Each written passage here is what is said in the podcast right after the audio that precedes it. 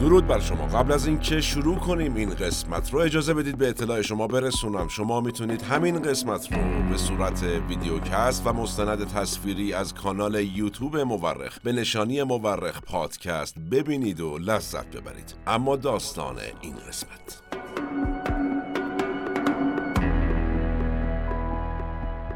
سال شصت و نه میلادی، امپراتوری بزرگ روم، قلمرویی که از بریتانیای امروزی در غرب اروپا تا سوریه امروزی در غرب آسیا ادامه داشت.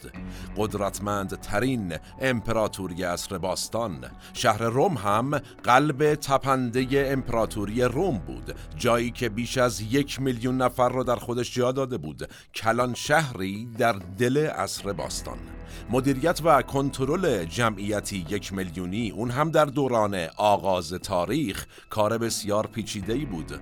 پس امپراتور تیتوس فلاویوس وسپاسیانوس نیاز به ابزاری داشت برای کنترل توده مردم و البته نمایش سلطه روم باستان بر جهان باستان.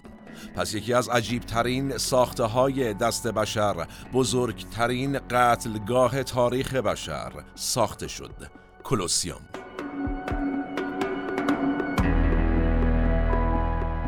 سلام، من احمد هاشمی هستم و این اپیزود شصت و نه از پادکست مورخه که مرداد ماه هزار و چهارصد و دو منتشر میشه. ما در این قسمت رفتیم سراغ بزرگترین قتلگاه تاریخ بشر، آمفی‌تئاتر باستانی کولوسئوم. منبع این قسمت از مورخ، مستند رازهای کولوسئوم در روم، اثر نشنال جئوگرافیک، محصول سال دو هزار و هفده. به اعتقاد اغلب مورخین، تاریخ بیش از آن که علم باشه یک هنره، هنر کنار هم گذاشتن شواهد. ما در پادکست مورخ هر بار یکی از پازل‌های تاریخ رو کنار هم میذاریم. شما میتونید تمامی قسمت‌های پادکست مورخ رو از طریق کانال یوتیوب مورخ به نشانی مورخ پادکست به صورت مستند تصویری یا ویدئوکست ببینید و بشنوید و لذت ببرید. نظر فراموش نشه و نوش گوش هاتون.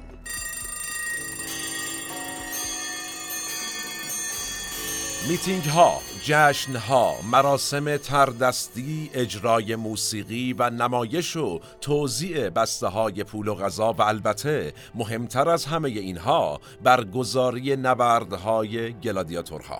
این تمام چیزی بود که در بزرگترین آمفی‌تئاتر جهان باستان برگزار می‌شد. اما این بزرگترین آمفی‌تئاتر که هشتاد ورودی داشت و بین پنجاه تا هشتاد و هفت هزار نفر رو در خودش جا می‌داد، چطور ساخته شد؟ برای پاسخ به این سوال هیجان انگیز باید سفر کنیم به دو هزار سال پیش.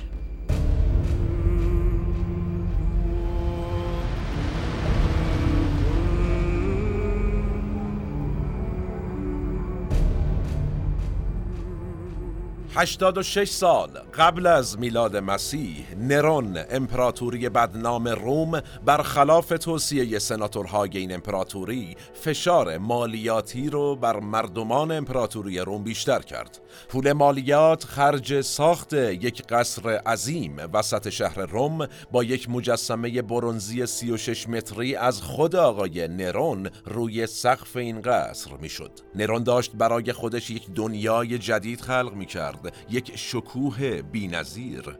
اما به نظرتون مردم به همین راحتی اجازه میدن مالیاتشون، حقشون، صرف ساخت قصر و مجسمه غول‌پیکر دیکتاتور بشه؟ گرچه عموما در طول تاریخ و در تکرار تاریخ و در موارد مشابه مردم سرشون انداختن پایین و اجازه دادند، اما توی سری از موارد خاص، از جمله همین مورد مد نظر ما، مردم اجازه ندادند. علیه نرون شورش کردند، کجا در بخش‌های مختلف امپراتوری از جمله شهر یهودیه. نرون که دید اوضاع قمر در عقربه، مردی که زمانی رفته بود براش بریتانیا رو فتح کرده بود اما بعداً محبوبیتش رو چه در بین مردم و چه برای نرون از دست داده بود رو فراخوند. کی بود ایشون؟ آقای وسپاسیانوس.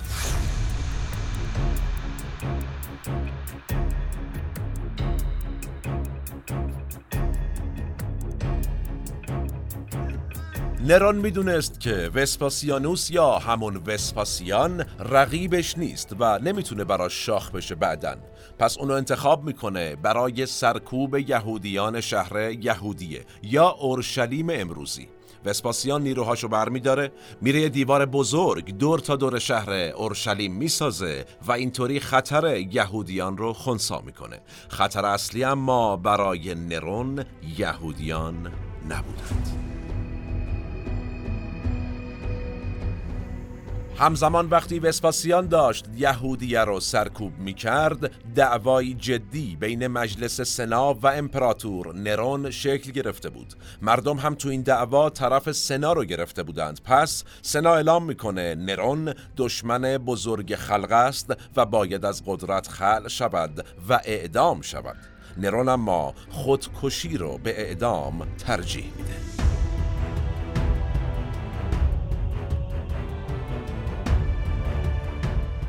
مرگ نرون شروع دوره‌ای پر از خون و هرج و مرج بود.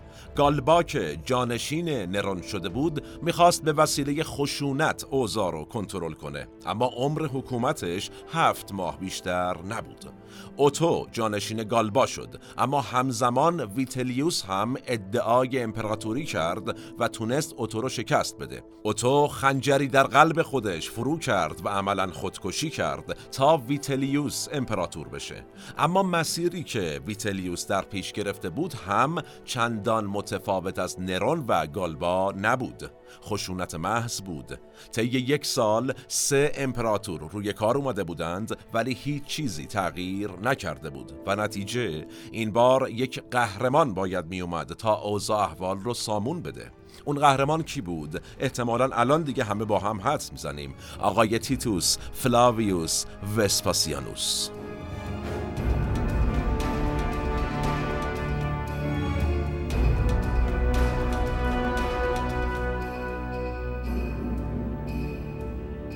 وسپاسیانوس که بعداً به وسپاسیان معروف شد نمیخواست امپراتور بشه، همچین رویایی در سر نداشت گویا، ولی وقتی با درخواست بزرگان روم مواجه میشه شال و کلاه میکنه تا از یهودیه به روم برگرده و به دعوتشون لبیک بگه. وسپاسیان به روم برگشت و توسط مجلس سنا به عنوان امپراتور انتخاب شد، اما نفس تغییر امپراتور که نمیتونست تغییری در اجتماع ایجاد کنه. امپراتوری های قبلی سعی کرده بودند بر بدن مردم شورشی، فقیر و عموماً بیکار روم که به وسیله یارانه امپراتوری گذران عمر می کردند سلطه ایجاد کنند که البته موفق هم نشده بودند. پس وسپاسیان باید روشی جدید برای کنترل اوضاع انتخاب می کرد. ایشون می خواست کاری کنه که نه بر بدن مردم بلکه بر قلوبشون سلطه ایجاد کنه.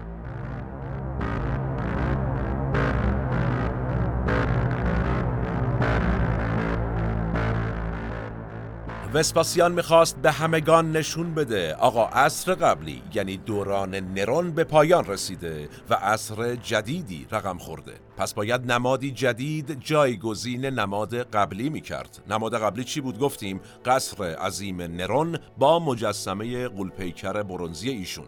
وسپاسیان میخواست درست همون جا که قصر بزرگ نرون بود قصری بزرگتر برای مردم بسازه، ورزشگاهی عظیم برای تمام رومیان، بنایی با شکوه که قرار بود از تمام نقاط روم قابل رویت باشه.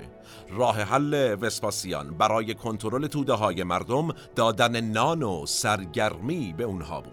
نتیجه باید پروژه تخریب قصر و ساخت استادیوم هرچه سریعتر شروع شد.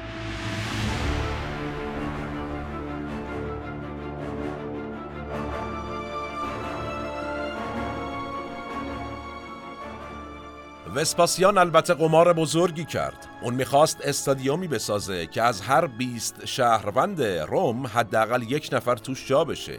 اگر موفق میشد بلیتش برده بود، اما اگر شکست میخورد احتمالاً مردم همون سرنوشتی رو براش رقم میزدند که برای امپراتورهای قبلی رقم زده بودند. در اون زمان آمفی‌تئاترهای دیگه‌ای هم در سرتاسر امپراتوری روم ساخته شده بود که بهش چی میگفتند؟ آمفی تئاتروس. اما وسپاسیان میخواست چیزی خلق کنه که به شکل محسوسی از همه اونها بزرگتر باشه. البته تمام دغدغه وسپاسیان مردم نبودن، آخه اشتباه نشه.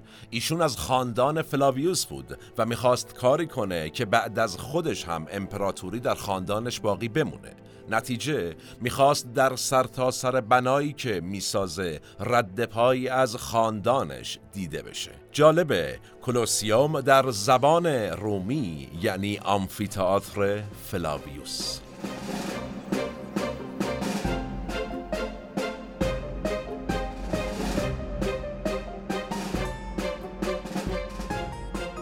اولین شاهکار وسپاسیان در رابطه با ساخت کولوسئوم در همون ابتدای شروع ساخت صورت گرفت.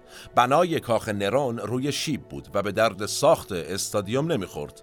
ضلع جنوبی کاخ هم یه معبد قدیمی بود که خب نمیشد بهش دست زد. بین این دوتا هم یه دریاچه بزرگ قرار داشت که کار سخت بود. به نظر می رسید که پروژه انجام شدنی نیست، اما وسپاسیان دست بردار نبود و نتیجه دریاچه رو جابجا کردن.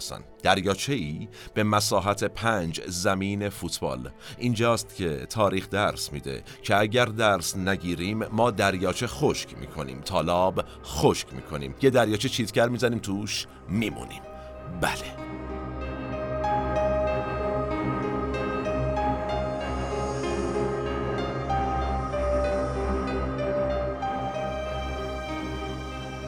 دور تا دور دریاچه خندقی پنج متری حفر شد و از طریق یک کانال آب دریاچه رو به رودخونه تایبر که در یک کیلومتری اون منطقه بود منتقل کردند و بعد هم آبراهایی به طول سه کیلومتر با شیب دقیق کشیده شد تا اون منطقه دوباره بر اثر بارون آب نگیره. تمام آب کولوسئوم به فاضلاب بزرگ شهر منتقل می شد.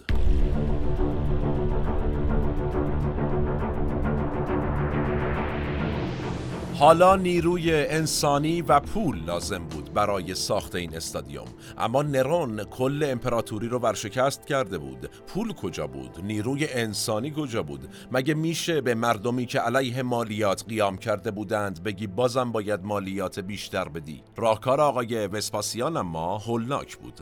پسر ایشون تیتوس که بعداً شد جانشینش هنوز هم با نیروهاش تو اورشلیم بود. نتیجه از پدر به پسر دستور رسید که به شهر حمله کن و کلش رو غارت کن وردار بیار. یهودیه یا اورشلیم بعد از یک مقاومت سخت سقوط کرد. بیشتر شهر به خاکستر تبدیل شد و یک گنج افسانه‌ای که در یکی از معابد این شهر به اسم معبد کوهی نگهداری میشد به روم منتقل شد. عرابه عرابه اشیاء قیمتی از معابد باستانی ویران شده اورشلیم به روم منتقل شد که مهمترینش همون گنجی بود که عرض کردم. در واقع یهودیان برای سالهای سال گنج و اشیاء قیمتیشون رو تقدیم معبد کرده بودند و حالا این گنجها به بودجه وسپاسیان برای ساخت بنای باشکوهش تبدیل شده بود.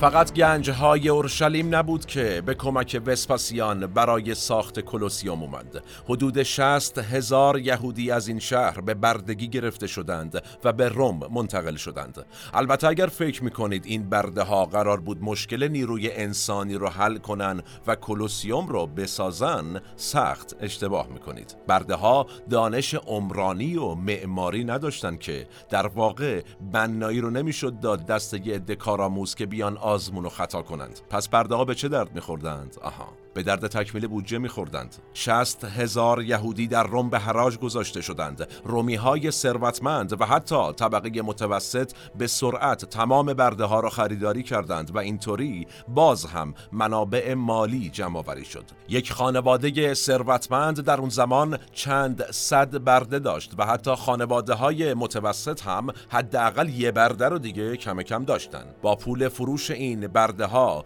میشد یک سوم جمعیت روم رو مشغول به کار کرد. در کجا؟ در کولوسئوم. وسپاسیان به حدود دویست و پنجاه هزار نفر نیروی کار برای ساخت ورزشگاهی که حداقل پنجاه هزار نفر را تو خودش جا بده نیاز داشت و منابع جمع‌آوری شده از طریق گنج‌ها و البته برده‌های اورشلیم برای جمع‌آوری اون کارگرها کافی بود.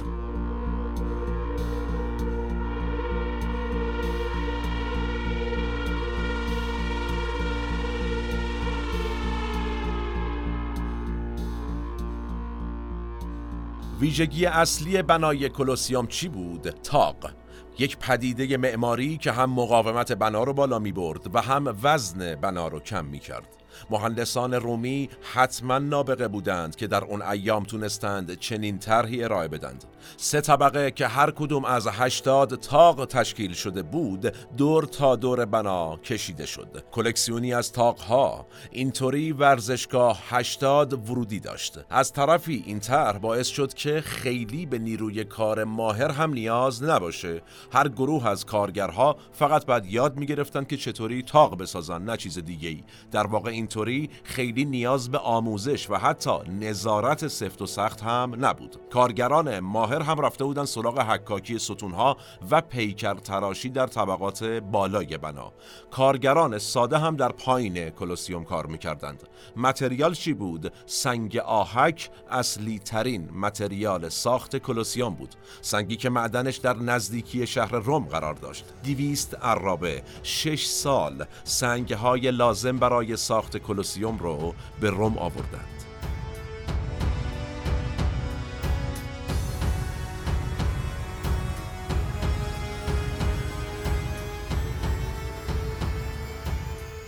سال هفتاد و پنج بعد از میلاد کار ساخت کولوسئوم تا حدودی پیشرفت کرده بود، اما مشکل اینجا بود که اگرچه تاق از وزن ساز کم میکنه ولی باز هم تعداد این تاقها زیاد بود و روی هم تلمبار میشد و ممکن بود باعث بشه پایه ها نتونن وزن رو تحمل کنن و نهایتاً سازه بریزه.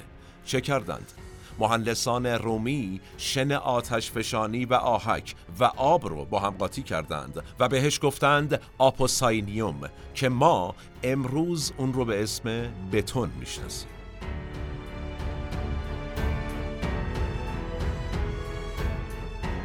مهمترین کاربرد بتون در کولوسئوم ساخت سکوی تماشاگران بود. ردیف اول سکوها متعلق به سناتورها بود. پشت سرشون اشرافزادگان و تجار و قشر مرفه جامعه میشستند، کسانی که عموماً از خانواده سناتورها بودند، آقازاده ها. بعد هم مردم عادی به شکل فشرده پشت اونا میشستند. در بالاترین نقطه هم تراس‌های چوبی قرار داشت. برای چی؟ برای نشستن فقیرترین افراد جامعه. در واقع محل نشستن هر فردی جایگاه دقیقش رو در اجتماع نشون میداد. طبقات اجتماعی در طبقات بنای کولوسئوم کاملا نمایان بود.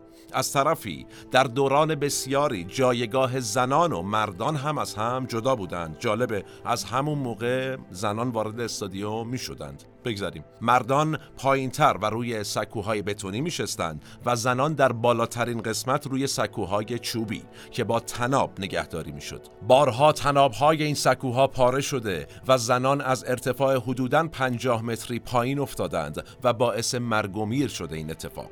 یعنی کولوسئوم نه فقط از بین برده هایی که اون رو می ساختند و نه فقط از بین گلادیاتورها و حیوانات وسط میدون، بلکه از بین تماشاچیانش هم بارها و بارها قربانی گرفته.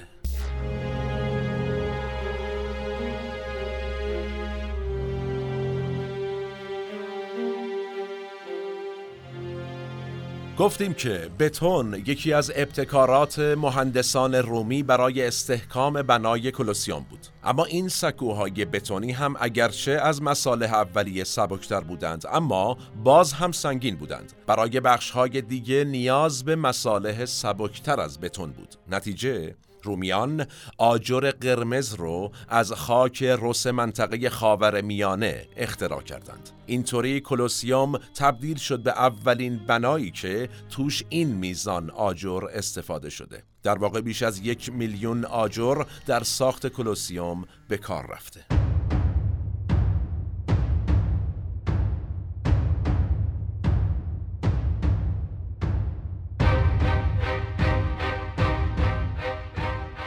ساخت ابر پروژه کولوسئوم حدود یک دهه طول کشید. وسپاسیان آرزو داشت تا قبل از مرگش ساخته شدن این بنای باشکوه رو ببینه، اما گلچین روزگار باز هم مجدداً خوش سلیقه عمل کرد و قبل از پایان یافتن ساخت آمفی‌تئاتر غول پیکر گل عمر آقای وسپاسیان رو چید.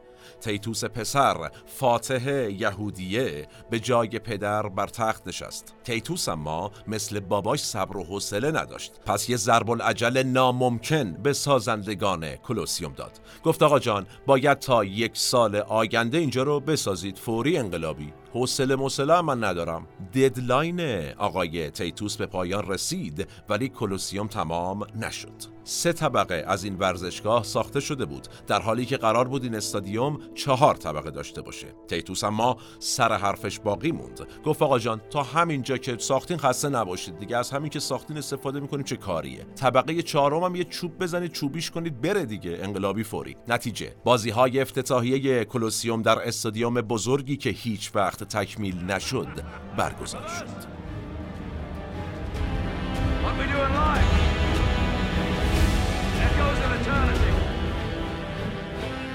ده ها هزار نفر از شهروندان امپراتوری روم برای تماشای مسابقه افتتاحیه به روم و کولوسئوم اومدن. خیلیاشون تونستن برن داخل و خیلیا هم به دلیل پر شدن ظرفیت پشت در موندن. مسئولین برگزاری مسابقه یه سری گیت سنگی درست کرده بودن تا تماشاچی‌ها رو به سمت ورودی‌ها هدایت کنن. به هر فردی هم بلیت فروخته میشد که بسته به طبقه اجتماعیش گفتیم، در ورودی هم که بعد ازش وارد میشد و سکویی که بعد روش میشستم معلوم بود. چقدر جالبه، عیناً همین مدلی که امروز مثلا اگر ما بخوایم بریم استادیوم آزادی باش مواجهیم. تازه اون موقع گیر و گرفتاری سایت و سایت بیاد پایین و نباشه و قطع شد و اینترنت و فیلتر شکن اینا هم نبود. همونجا بلیت می‌خریدن می‌رفتن تو اگه جا بود. امپراتور اما چطوری وارد میشد؟ از طریق دروازه ویژه جنوبی که خیلی هم پرزرق و برق بود و بعدها جاشو داد به یک راه مخفی که مستقیم به قصر می‌رسید. اعضای سنا هم از ورودی مجلل شمالی وارد می‌شدن. تجار و اشراف‌زاده‌ها و آقازاده‌ها هم از هر جهت جغرافیایی میومدن. سه تا ورودی داشتن و در نهایت مردم عادی بعد از ورود امپراتور و سناتورها و آقازاده‌ها و تجار و اینها بالاخره اجازه داشتن از طریق ورودی‌های دیگه بیان توی کولوسئوم. شهروندان فقیر هم بعد از همه اینها باید از صد و سی و هشت پله بالا می‌رفتن تا به بالاترین نقطه یا به همون نیمکت‌های چوبی برسن و اونجا بشینن. تازه دید خیلی خوبی هم اونجا نداشت.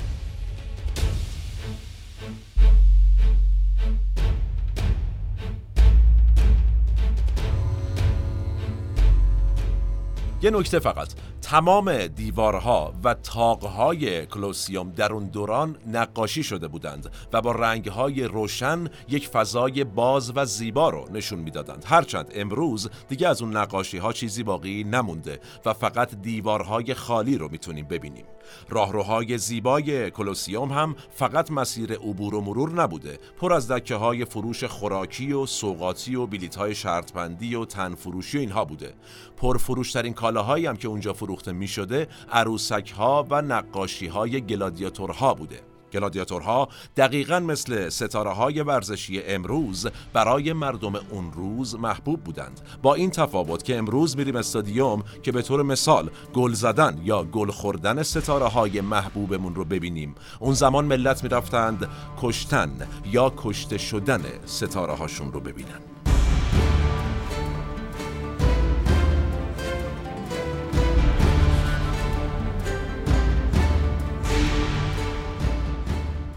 افتتاحیه کولوسئوم صد روز ادامه داشت. صد روز مداوم گلادیاتورها با هم می جنگیدند و همدیگر رو می کشتند.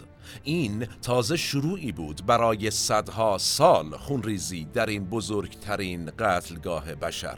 فقط روز اول پنج هزار حیوان سلاخی و صدها مجرم بیدفاع سر بریده شدند یا جلوی حیوانات وحشی انداخته شدند و اینطوری اعدام شدند و اینها تازه پیش درآمدی بود برای نمایش اصلی که چی بود؟ مبارزه گلادیاتورهای تا بن دندان مسلح.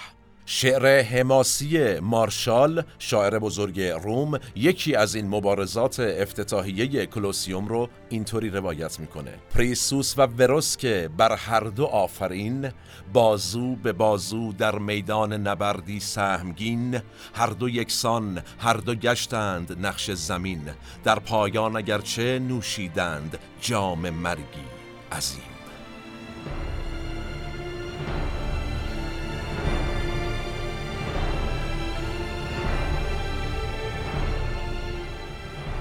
اشعار حماسی این آقای مارشال از جشن صد روزه افتتاحیه یک روایت عجیب دیگه هم داره. روایت روزی که کولوسئوم پر از آب شد و گلادیاتورها سوار بر کشتی برای مبارزه با هم به میدون اومدن.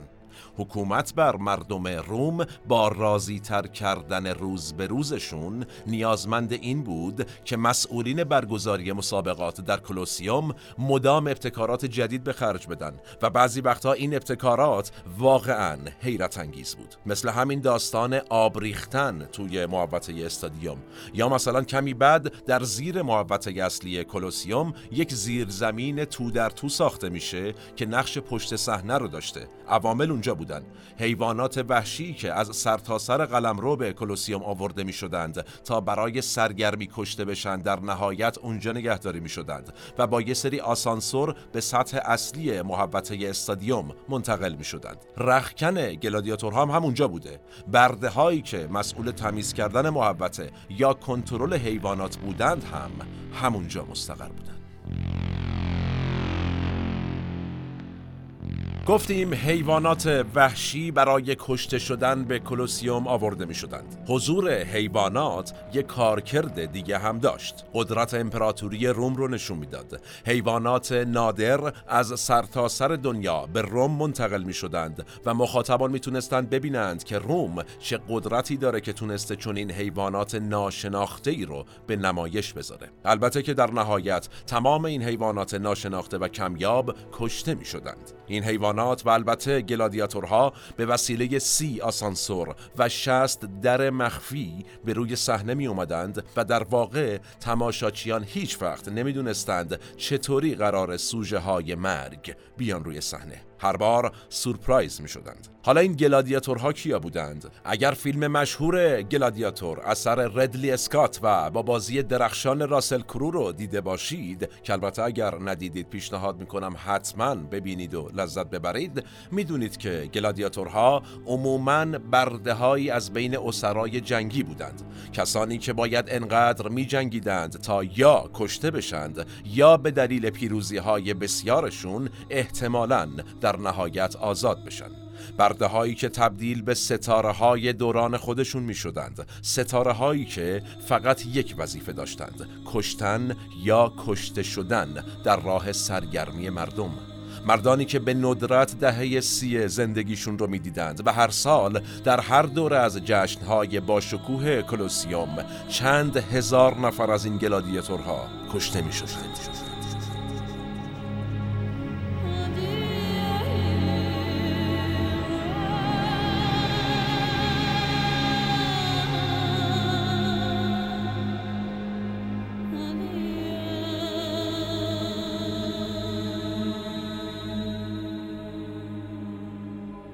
حالا گلادیاتور یعنی چی؟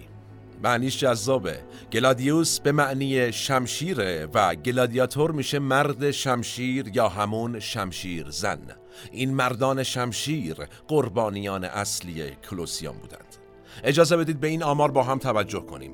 این فقط آمار کشته شدگان یکی از فستیوال‌های برگزار شده در کولوسئوم، البته مربوط به که سال دویست و چهل بعد از میلاد. تعداد کشته شدگان بدین شرح است: دو هزار گلادیاتور، هفتاد قلاده شیر، چهل اسب وحشی، سی فیل، سی یوز پلنگ، بیست الاغ وحشی، نوزده زرافه، ده گوزن شمالی، ده کفتار، ده ببر، یک اسب آبی و یک کرگدن اگر درست به یاد داشته باشم. به هر حال با این آمار طی دوران فعالیت کولوسئوم جمعیت شیر، ببر و پلنگ در سرتاسر جهان به شکل قابل ملاحظه‌ای کاهش پیدا کرد و برخی از گونه‌های حیوانی به طور کامل منقرض شد.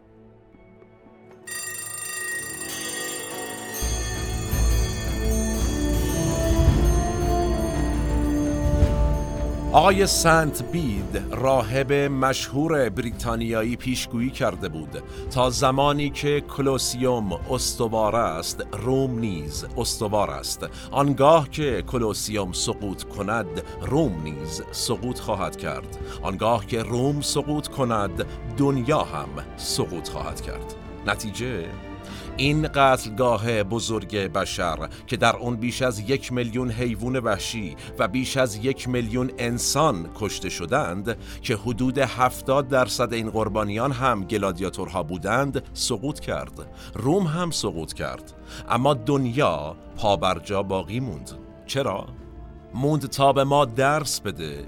بنایی هست با ششصد سال قدمت بیشتر از کولوسئوم، با مساحتی بالغ بر هشت برابر کولوسئوم به نام تخت جمشید که طی ساخت و همینطور در دوران شکوهش نه تنها نشانی از بردهداری و کشت و کشتار در اون دیده نمیشه، بلکه صاحب اولین سند حقوق بشر در تاریخ. این بنا امروز به حاشیه ذهن جهانیان رفته، ولی کولوسئوم، این قتلگاه بزرگی که ازش صحبت کردیم، به افتخار مردمان ایتالیا و حتی اروپا تبدیل شده امروز. حال این که این کجا و آن کجا و دلایل این کجا و آن کجا، قضاوتش با شماست. زمان ما به فرجام رسید و کلام ما هم. من احمد هاشمی هستم و تنها نیستم. این اپیزود هم به همت تیم پادکست مورخ در استودیو پیکان تهیه و تولید شد. تا چند روز آتی و موضوع جذاب بعدی، سالم باشید و در صلح شما رو به تاریخ میسپارم و